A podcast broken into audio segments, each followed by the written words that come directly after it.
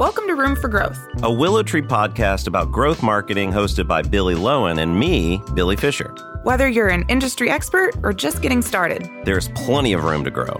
Share this episode with your favorite coworker, follow us wherever you enjoy podcasts, and reach out if you'd like to join the show. You ready, Billy? I'm ready, Billy. Let's go. Let's f grow. Hey, everybody, welcome back to another episode of Room for Growth. Today, we are going to switch gears just a little bit. We typically spend a lot of time on this podcast talking about data driven marketing tactics, talking a lot about growth marketing in particular. And we tend to be really focused on like measurement, ROI, frameworks for marketing, etc. I am solo today. Our friend Billy Fisher could not be on the pod. So when other Billy's away, I get to play. So we are going back to something that's very near and dear to my heart, which is how to have better creative. Like I want to really dig in today with our guest who is amazing. This is the man who you can credit for campaigns like shot on the iPhone, who's worked for just some huge monumental brands, being in charge of their creative. And he's now the senior VP of marketing and the chief brand officer at GoodRx. So we're going to spend a whole bunch of time today with him, really talking about how to make creative good. How do you make better campaigns? How do you make campaigns that are both truly performative in the business value that they drive, as well as just interesting and fun to watch and bring delight and joy? So we'll talk about everything from his tips on how to be more creative to how to drive creativity out of non creative teams. What's his creative process? We'll really try to use this as kind of a boot camp for practical tips that others can use to become more creative, to tell better stories, to bring better visuals to life. And and this isn't just for marketing teams, of course. Like creativity should be spawning everywhere. All business leaders need creativity in their lives to reach their audiences or to reach their teams, to help inspire and motivate. So we'll try to cross all of those different fronts. But in particular, if you are a leader who wants to be able to inspire your teams, to drive more creative ideas, to bring creative ideas forward and actually get them to market. That's one of the things I find is there tends to be a gap between teams' ability to sort of brainstorm great ideas versus actually execute them or have the discernment about is this a good creative idea? Is this a good campaign idea? Is this something that we should spend a lot of time and effort on or is it not? So we're going to use Simon as a sounding board today. We're going to get as much of his advice as possible and his direction. And um, he's a pretty fun guy. So I think we're going to have kind of a wild time along the way. I'm going to ask him about a couple of brands that are in a little hot water right now and what he would do if he was in charge of their brand, what kind of moves he might make so hopefully you can join us for the whole episode. It should be a really fun one and a rock star guest. So without further ado, here's Simon.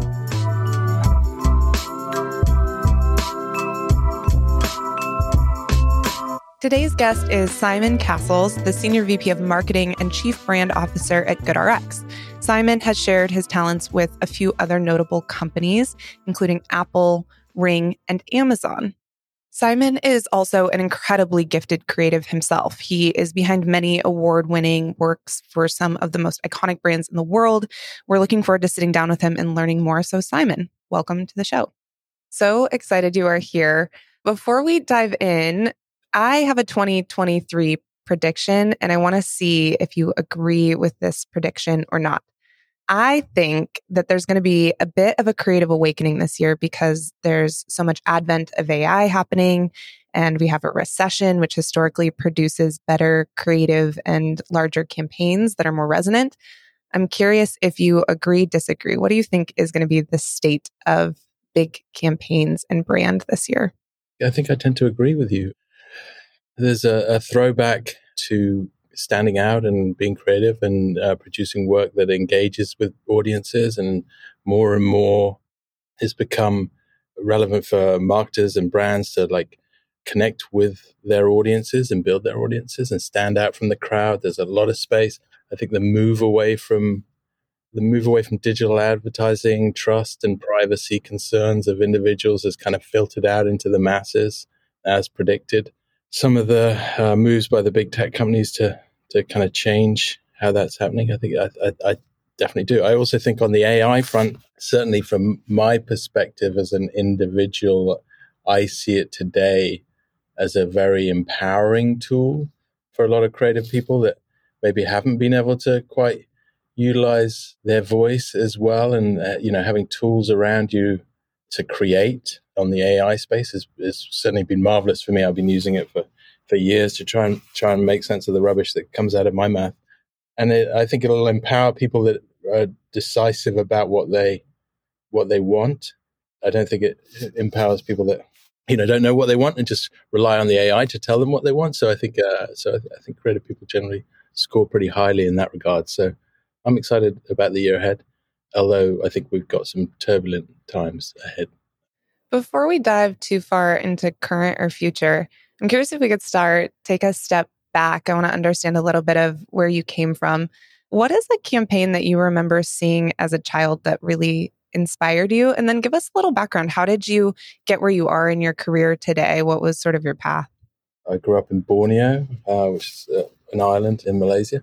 There was a TV ad there for Maggi Mee, which I can still remember the jingle from, and I would I would sing you if uh, sing to you if I had a voice. But you know, it stuck with me, and and then and then growing up in in England, you know, as an artist, the best form of expression for me was to work in the TV and video space. It was a kind of a new emerging technology at the time when I was coming through college. Uh, I think I worked on After Effects before it was before it was even bought by Adobe. It was CoSA and video editing and you know playing around with film.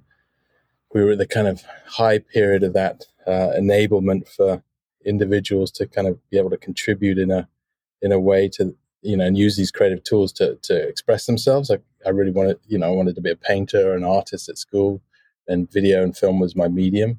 And you know the time in England, going going back to your earlier question about standing out, great brands stood out, you know, and, and they stood out through their advertising and the, the creative nature of their advertising. And it was a blank open canvas for these brands to, you know, produce ads like Guinness Surfer, Hamlet Cigars, Tango, uh, Orange Tango ads. That uh, if you look back through the kind of annals of advertising history, you'll see some of these. And Pirelli tires, I remember, produced a fantastic piece of art you know, in the commercial space, and and you know, I could make a living out of it. So I drew myself into that world, and you know, ended up kind of sticking with it. So, what about today? Are there any examples of big advertising campaigns or creative approaches that you find admirable and you think brands are doing extremely well?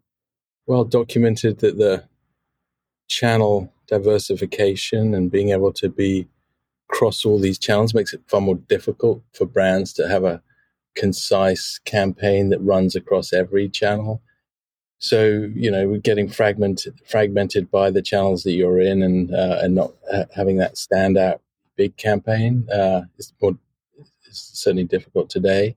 Big brand. I mean, I I worked at Apple for uh, a number of years, and uh, I've always been a huge fan of the way that they present themselves and project themselves and the simplicity and quality of you know uh, advertising and marketing content in general how they really inform and educate customers how they really speak to the benefit of their product so i worked there from 2010 to 2013 launched ipads and all sorts of things like that and really you know helped i think i uh, contributed in that brand to kind of help humanize some of their product offerings and product launches, but they're a big one, but that's pretty obvious.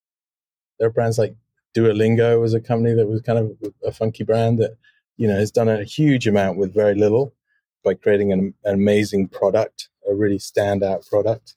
And, uh, you know, with, with some fun, social, you know, limited budgets, they've kind of created a, you know, icon and, you know, language for themselves and, and they've driven themselves, you know, around the globe. So they've had I can't remember their num their numbers, but their their user base is is huge, and they and they've created a character that kind of works in every country, which is you know something very hard to do if you, if you kind of know the world we live in. There's there's language that doesn't work in different countries. I think they've done a pretty good job. So th- those would be the two two very different extremes. One spends very little on their marketing, and one spends quite a lot on their marketing, and to the same result as they get you know brand loyal customers and they and they built a brand. So so many things that we can dig into based off just what you said. A some of the challenges happening in marketing today, um, especially for leaders in marketing and brand. But I want to go to something that you hinted at at your time at Apple. Can you talk to us how you came up with the fairly iconic and infamous shot on an iPhone campaign? And for anybody who has never seen this, you absolutely have seen it. It was on billboards in Times Square and all over the country. It was on TV commercials. It was on social media, just saying basically, here's a beautiful image. And it was shot with an iPhone camera. Say more. Talk to us about how you came up with this idea, how it was received, and then what it felt like to be rolling it out. An interesting story. Uh, and also, one of the, I think it's the longest ever running campaign Apple's ever done. You know, and I, and I put that down on one of my lists of achievements. You know, so the story behind it, I can't remember the full details of which phone it was, but you know, we were launching a new phone, maybe the six or the seven.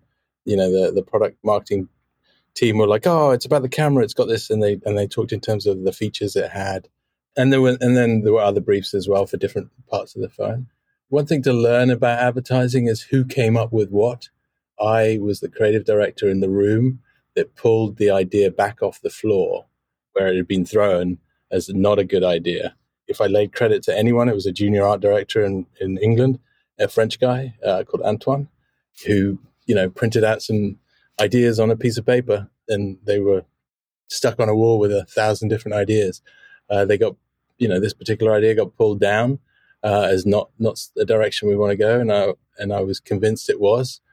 So I pulled it back up and kicked up a bit of a stink, and uh, and they shipped me off to uh, Apple HQ with a couple of other people, and and we you know try to get our heads around you know how we could create this and how we could use user generated content, you know, and the the creativity of people already using the iPhone to to kind of inspire and bring you know more people on board. And and we were competing with people that wanted to pitch ideas about the feature set of you know the the shutter release on the on the button or you know some ISO thing or so, some low light thing. So, and this was the best way to really kind of simplify and show the the range of product you could produce from the camera and inspire people to lead. So, you know how someone comes up with something in advertising is is definitely you know, but but I definitely I'll take the credit for pulling it off the floor and, and, and giving it its, its legs.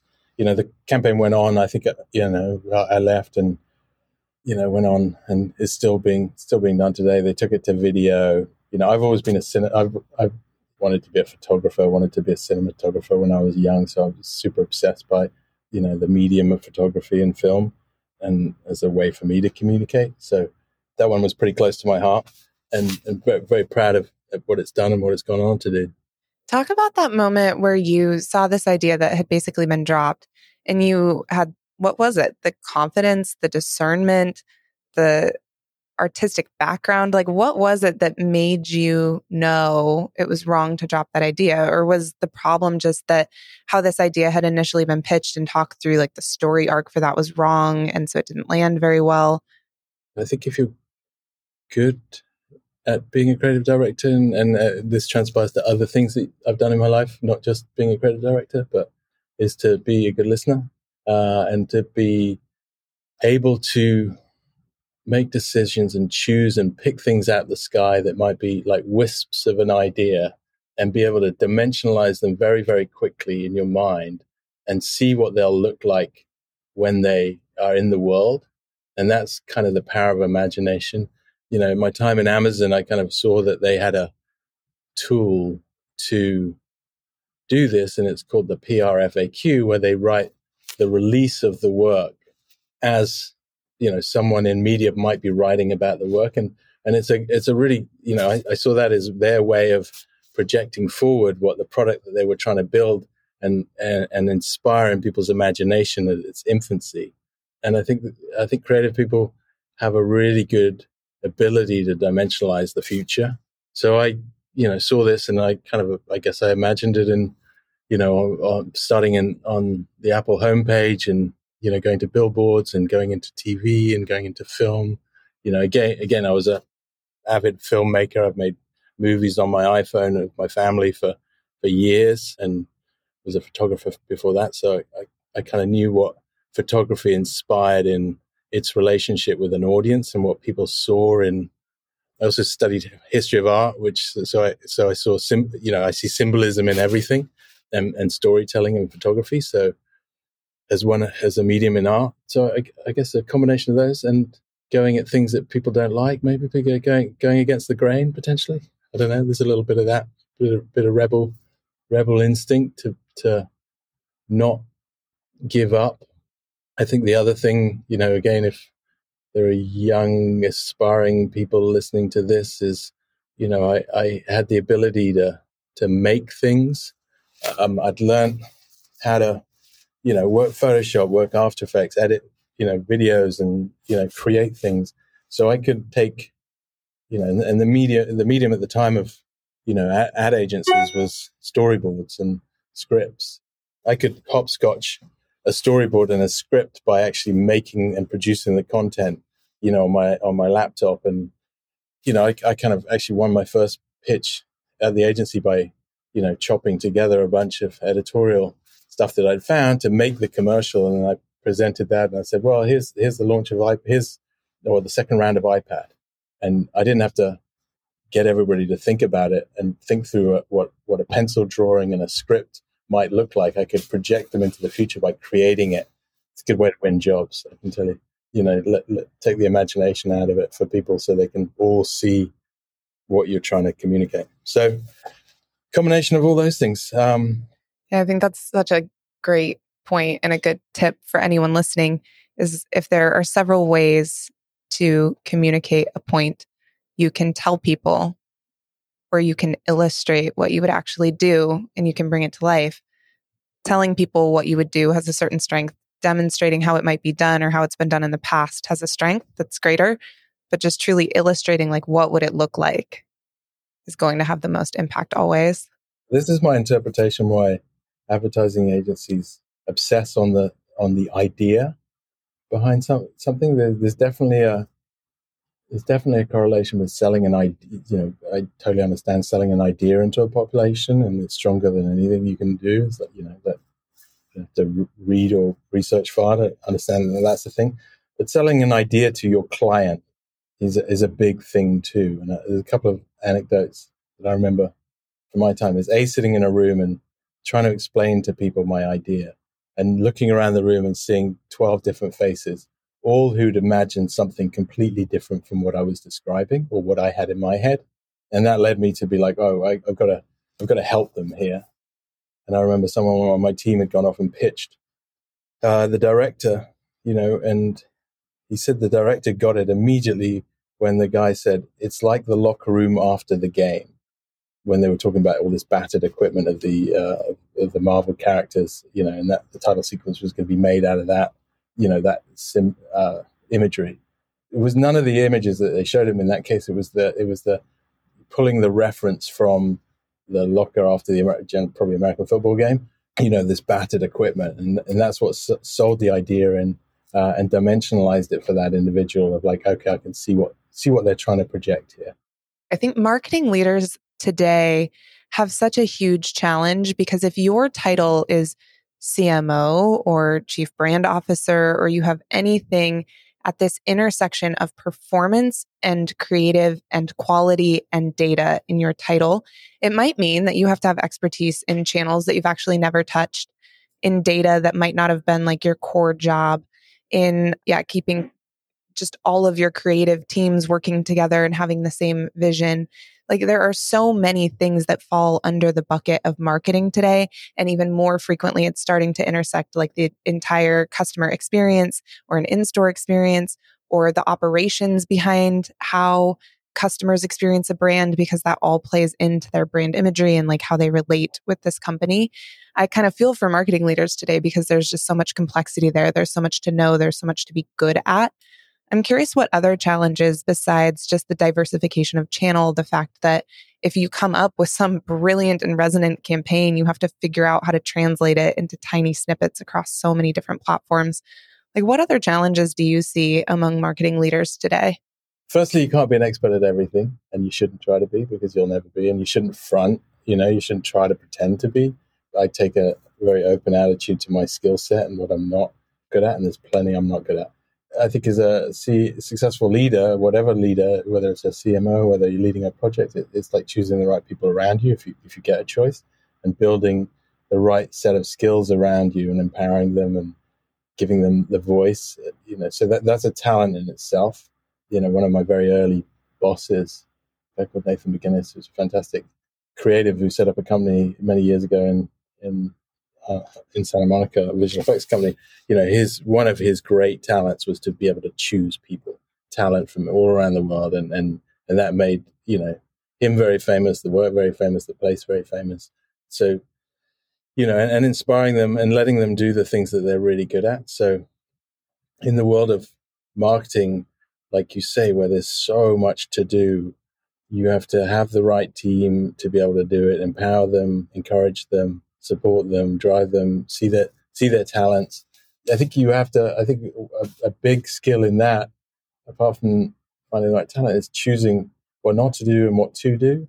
You know, and that's a that's a huge one. And I think really good instinct gives you that. I think the one binding feature that every marketer should have is understanding the customer that they're talking to. I know, I know that's pretty cliche in, in, the, in the world of marketing, but it really is like the only thing that really made me successful at Ring was the fact I had good common sense, could prioritize, could build a team, and really understood the customer across America, across the world, wherever we launched, probably you know as well as I could. So yeah, there's there's a few things in there.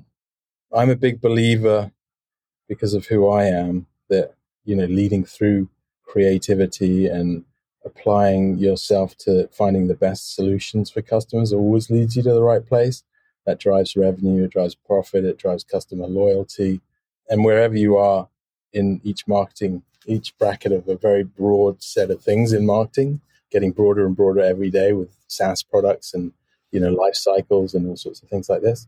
You know, if you if you if you make that your north star and you're good at that, and you can pull the right people in, then then you can be good at you can be really good at your job. Yeah, I think those are all like great tips and points. Is how do you create the right team around you? How do you kind of know the strengths and weaknesses and all of the things that have to come together to create a truly good end experience for a customer? There's so much in there. I didn't even mention technology, but of course that's one of the biggest components today is what platform capabilities do you have to work with? And how will you use them, leverage them, which is interesting. But I want to switch a little bit, especially speaking of technology, to talking about GoodRx, where you are today. Tell us about GoodRx. Who are you guys? Why are you different than your competition? And what are you doing in the world of brand? Well, I could tell you why, you know, decided to move on from Ring and, you know, I saw a great founder led company here that was providing you know benefit to millions and millions of Americans, and that this isn't just an ad, ad advertising that they really do. Is you know the the numbers are astounding. They were doing this with a very simple single product, getting very very broad usage across every demo across the country. It's it's landlocked to to America because of you know our healthcare system here. So you know I I think I I get my kicks these days out of you know, my, my ego is driven by providing benefit to people, not necessarily the blowing up a Range Rover on the top of Mount Kilimanjaro and doing cool cool stuff like that. You know, so so I saw a brand or I saw a product that was, you know, really added fantastic value to people's lives. And through my friends, through my extended family's friends, through every, anybody I talked to, so many people had come into contact with this. And I, the opportunity for me was to try and help them build a brand. They'd invested very little in in creative and communication. Uh, they hadn't had to because they had, had such amazing product market fit. You know, and the and the road ahead for companies that have a really great single product is you know how do you network? How do you you know before competition comes, before all these other how do you how do you build you know more value into the customer for the customer? How do you build revenue diversification? You know, so I knew that they they had to build on brand, and brand was a great lever for them. I could help them communicate better, help them pave the way to broader value for the customers, um, to be seen differently amongst you know the different people we work with, whether we're working with manufacturers, you know, on brand drug solutions, or we're working with generics and pharmacies. So, so those, those are the things that drew, drew me, and they, they were really good people, really amazing people that work here. Just a really strong kind of core brand value internally. And, you know, heading towards an IPO, I kind of wanted to learn what it was like to be, you know, on the other side of an IPO from being a small startup. I'd taken Ring from, you know, three people in a garage to an Amazon acquisition and 70 something people across the world in marketing.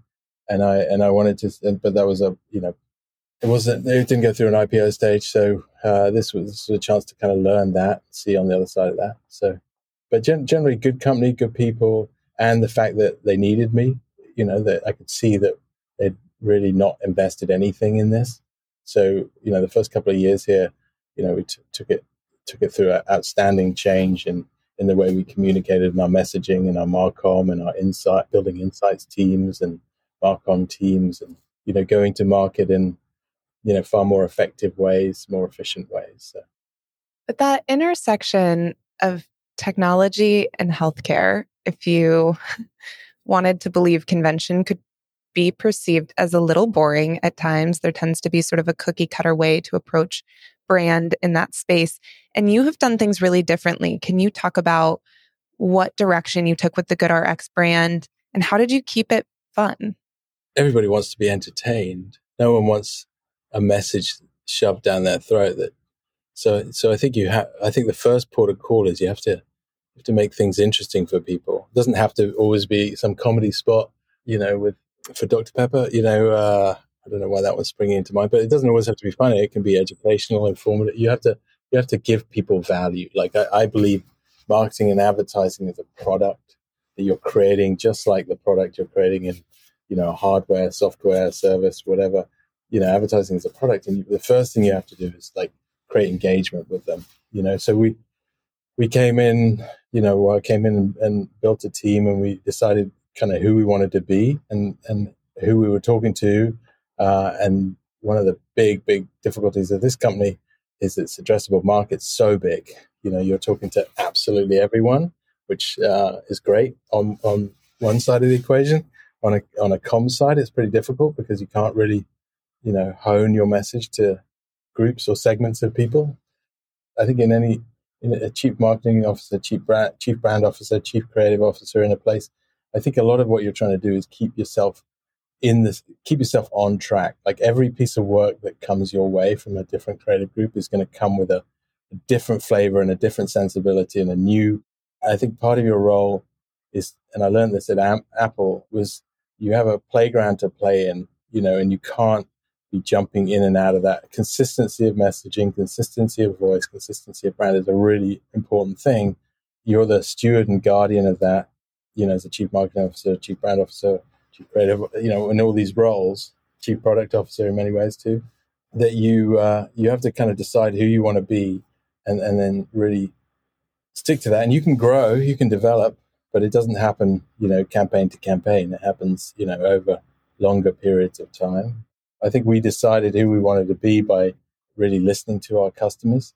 You know, I think the first thing I did when I arrived here was like, okay, cool, I want to do I, I want to listen to all the customer testimonies we ever had. I want to hear how people talk about us and and understand, you know, how they think of us. What was surprising was they didn't think about us in terms of just discounts saved. They they they talked about the conditions we'd solve for them, and they talked about the, you know, the the kind of empowerment that we'd given them and the human benefits outside of just savings that we'd enable for them. So less stress, you know, peace of mind, all, all these really genuine things. I, I felt like the other thing that I brought to this brand was kind of what I try to bring to my own life is, you know, to have my own principles projected in the brand and, and truth and telling the truth is a, is a fantastic thing for, for just show the truth. You know, we, we don't have to make anything up. There are millions of people saving hundreds, thousands of dollars every year through through our through our services. So, you know, it's quite simple, really. You just kind of tell the truth, and it becomes uh, and and you and you you talk to your customers and you show your customers, and people relate to those people, and uh, and you try to keep it as simple as possible for people. That's as honest as I can be with our with our advertising. Is I got very angry with someone the other day because they pulled stock images and put um, you know, put a customer testimonial on a stock image. And I was like, uh, no, we can't do that. You know, it's got to, we, we want to try wherever we possibly can just to show the genuine experience. So, and that helps again, dimensionalize it for other customers and they can see the value through that. That's so interesting. Something that I consistently challenge marketing leaders to think about, especially in a world of automation. We see this a lot when you think about what behaviors should automate a message or at what moments in time might a brand want to speak to their consumers to try to change their behavior or or use a data point to inspire some kind of change in behavior. An example I think of is like a financial services brand could decide to use some really negative marketing tactics that would be super effective at driving engagement with their consumers based on certain behaviors. So it might be things like, whoa, your spending is higher than normal this month. If you get that message, if you get that subject line in an email from a financial services brand, somebody that you work with, you are going to immediately have a heart palpitation again. Like you're going to panic just a little bit and you might click on that message and you might consume it and you might even click into the app and you might, you know, like look at your spending and consumption. But ultimately, I think brands need to be really cautious when they're using any kind of like fear based tactic or falsities and how they try to leverage especially what people are doing in your product or how they're using your product to drive better usage. I'm curious what you think about this. Like when it's easy to flirt with tactics that play into fear, uh, like how do you choose humanity over sort of profit in that moment?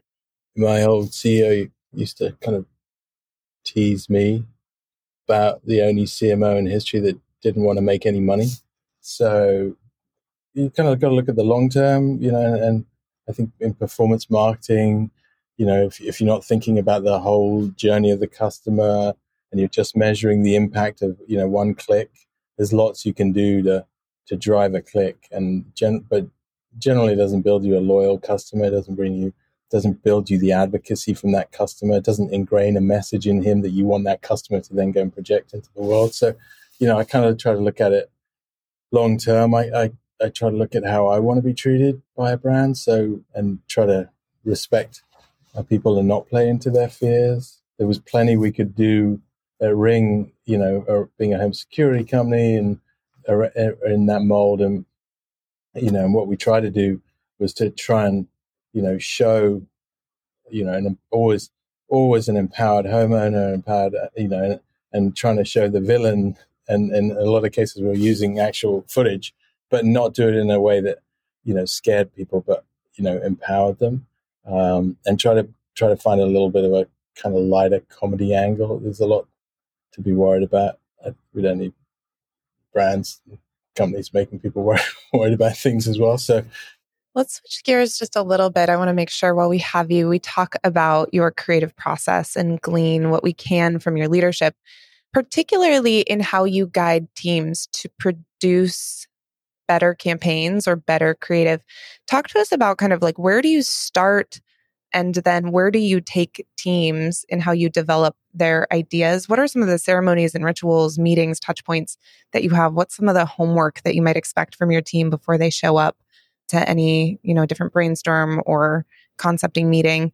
Talk us through your process. You know, I've been in so many different kinds of teams. I think I've built like four or five integrated marketing teams or creative mar- creative and marketing teams. So it really depends what resources you have to hand. I think I'll talk about one anecdote that I learned from, and it was at Apple and uh, on. Fact, I learned a lot, a lot of things at Apple, but this was a good one. It was, you know, we, we were trying to come up with ideas for the Retina display on a phone that they were launching. It was the new product feature and you know the product marketing managers at, at, Apple were like, "Yeah, it's all about the Retina display. It's 10 million pixels and da da da da." You know, and they were giving us all these specs and text, and we were kind of trying to come up with briefs and trying to come up with ideas. And um, I think the idea that finally won was, you know, a, a person zooming out on a freckle on a kid's face, and that, you know, won and was accepted by Steve Jobs at the time because it kind of really encapsulated the X million pixels and you know all the density and screen. And it was and it was really showing you know translating to customer benefit. So i think that was a long-winded way of saying i, I try to think how we can best show simply in an informative entertaining way, you know, what the customer benefit of, of what we're trying to, you know, get people to understand. And again, different points in the journey, different mediums, you know, whether you're working in something in social, whether you're working something, you know, a TikTok influencer or a TV ad or a radio ad. If you can kind of convey that, then start starting there. You know, the, I, I mentioned the Amazon thing, working backwards. You know, trying to get people to think about, you know, what what people are going to write about their, you know, the work that they do and how they're going to write about it, and that that kind of helps you, you know, shape the shape what you create change my mind a lot, move things around a lot, be really annoying. I don't know, lots lots of things like and making things. I think there's a big the big change for me. Again, I alluded to is like, and maybe there's some narrative there around, you know, your partnerships with agencies or your internal integrated teams. It's like the idea and strategy doesn't start and end on the piece of paper that you wrote it down on. It's a constant evolutionary process. And you know building something out of clay you're shaping it you know all the time until the final product and even when you launch the final product you're still shaping it so by making things you're learning and you're so so i'm a big i think i really try to push people to make their ideas rather than just sing them you know and and show don't don't tell you know and, and use the tools around them that they have that are so available to all of us to kind of you know whether it be an architect there was a great guy I worked with who was a set designer, and rather than talk about the set, he literally, you know, in a car park on a on a laptop, you know, built the set in SketchUp and said, "Oh, like this." And I was like, "Oh, yeah, okay, that's exactly what I, you know." And, and he could on the fly build these things, and and then we built it in real life, the set, and we changed it there. So we're constantly like, I think the building process is a time to be very, very creative and understand your strategy, understand what you're trying to say, and and and not and not be too precious about what you went in with, but focus on what you come out with. Yeah, I think that's a really it's like a great resonant point is how often can you push teams to show their thinking? Like we used to all have math teachers who made us show our work. Same as sort of true and creative, show your concept, like bring it to life as much as possible so that all 12 sets of brains in the room can be on the same page about what to expect or can pick apart the idea from a perspective that's at least somewhat aligned and unified and hypothetically make it better. All right, I have a little bit of a game for you. It's a smidge mean, but I want to ask you what you would do if you were the chief brand officer of a couple of different brands, given that at the moment they've got some challenges on their hand. So if you were at Southwest right now, and for context to listeners, we are a few weeks, about a month after holiday travel debacles that left thousands of people stranded across the country when Southwest canceled more flights than had been canceled in history. What would you do if you're at Southwest right now?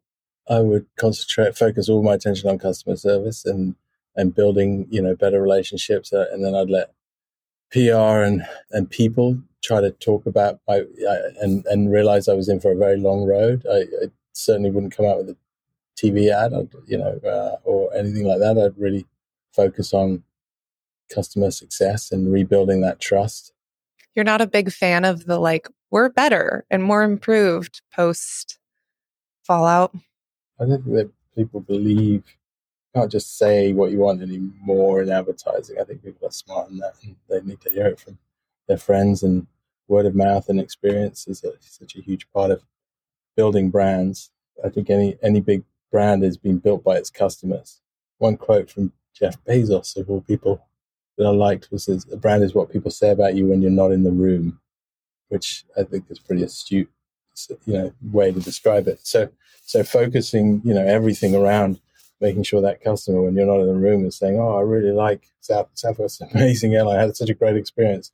Like that's going to, you know, really empower your your marketing efforts and uh, and long term. All right, switch gears. You are now in charge of Twitter. What would you do at Twitter right now?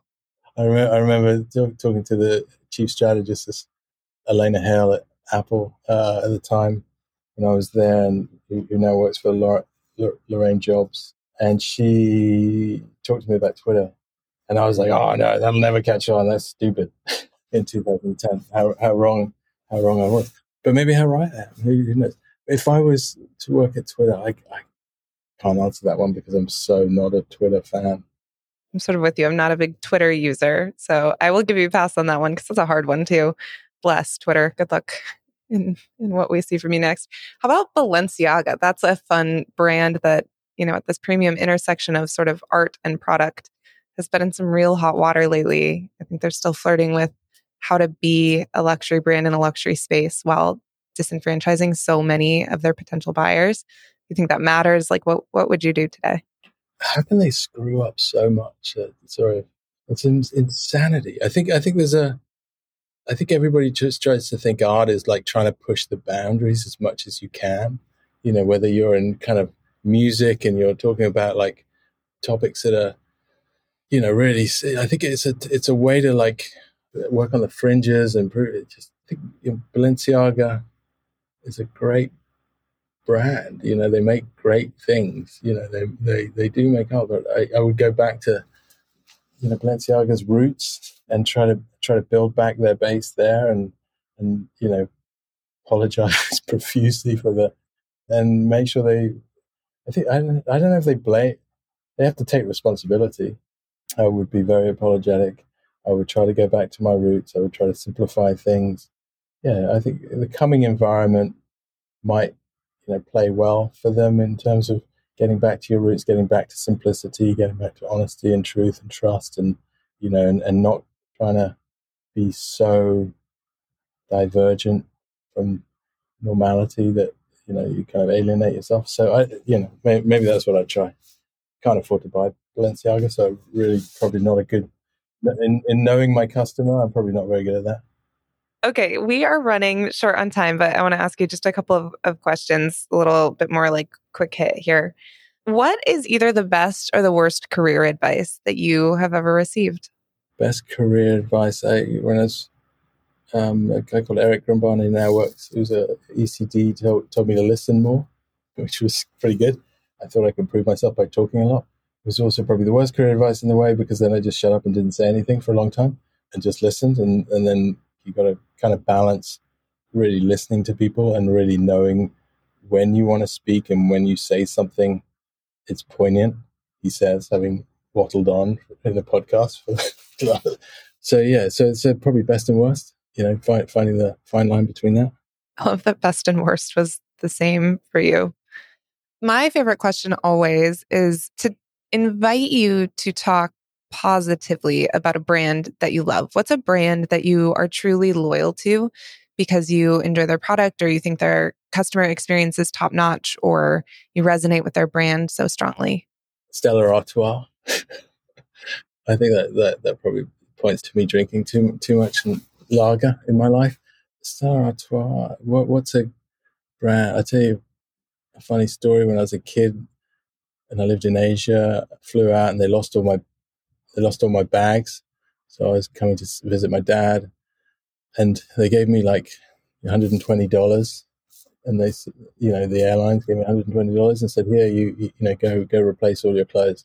$120 at the time was probably quite a lot of money, in, especially in Asia. And I went out and bought two pairs of Ralph Lauren boxer shorts, and I came back to my mum and, and you know with two pairs of boxer shorts for my entire visit. And I think that's probably when I realized that I quite like brands because I could have bought probably you know a huge selection of outfits, but I chose two pairs of boxer shorts.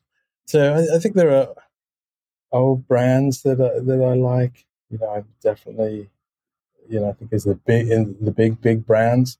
I think Apple, you know, I think they do a fine job of you know really trying to. They've they've all got their intentions. Everybody's got their intentions, but I think they they they do try hard to take to find the high path and the high ground. I like old Mercedes cars, so I guess Mercedes is a big thing for me because they build things to, or they used to build things to last. You know, so they they have that you know lasting lasting quality to them. They're not building things to fall apart, so you can buy a new one. There's a few there: Stella, Apple, Mercedes. Oof. A good trio to surround yourself with. Okay, last one here. What trends are you keeping an eye on? Are there any technologies or up and coming sorts of brands or just tactics that you're seeing in marketing and in brand that you want to follow? I think AI is good. It's really interesting as we as we mentioned at the beginning. You know where that goes, how that empowers individuals and creatives, and you know I've worked with you know matte painters and you know in the film world it's, it's you know probably going to inspire and to, to create. You could create 10 different versions of a scene and and say okay which one? And then you kind of hone it and edit it to what the director wants. You can give people more choice quickly. I think there's an incredible damage that could do as well you know especially in marketing and you know content generation and sem and search and things like that could create a nasty infinite loop but yeah so interested to see where that that's going well thank you so much for your time today. It has been great to hear from you, to get your perspective. I know that for our listeners, this isn't a topic that we get to hit on as much as just sort of like creative space for creative space. We spend a lot of time talking about like measurable tactics and campaigns. So this has been super fun for me. I hope you've enjoyed it as well. And to our listeners, thank you so much for tuning in. We'll see you next week.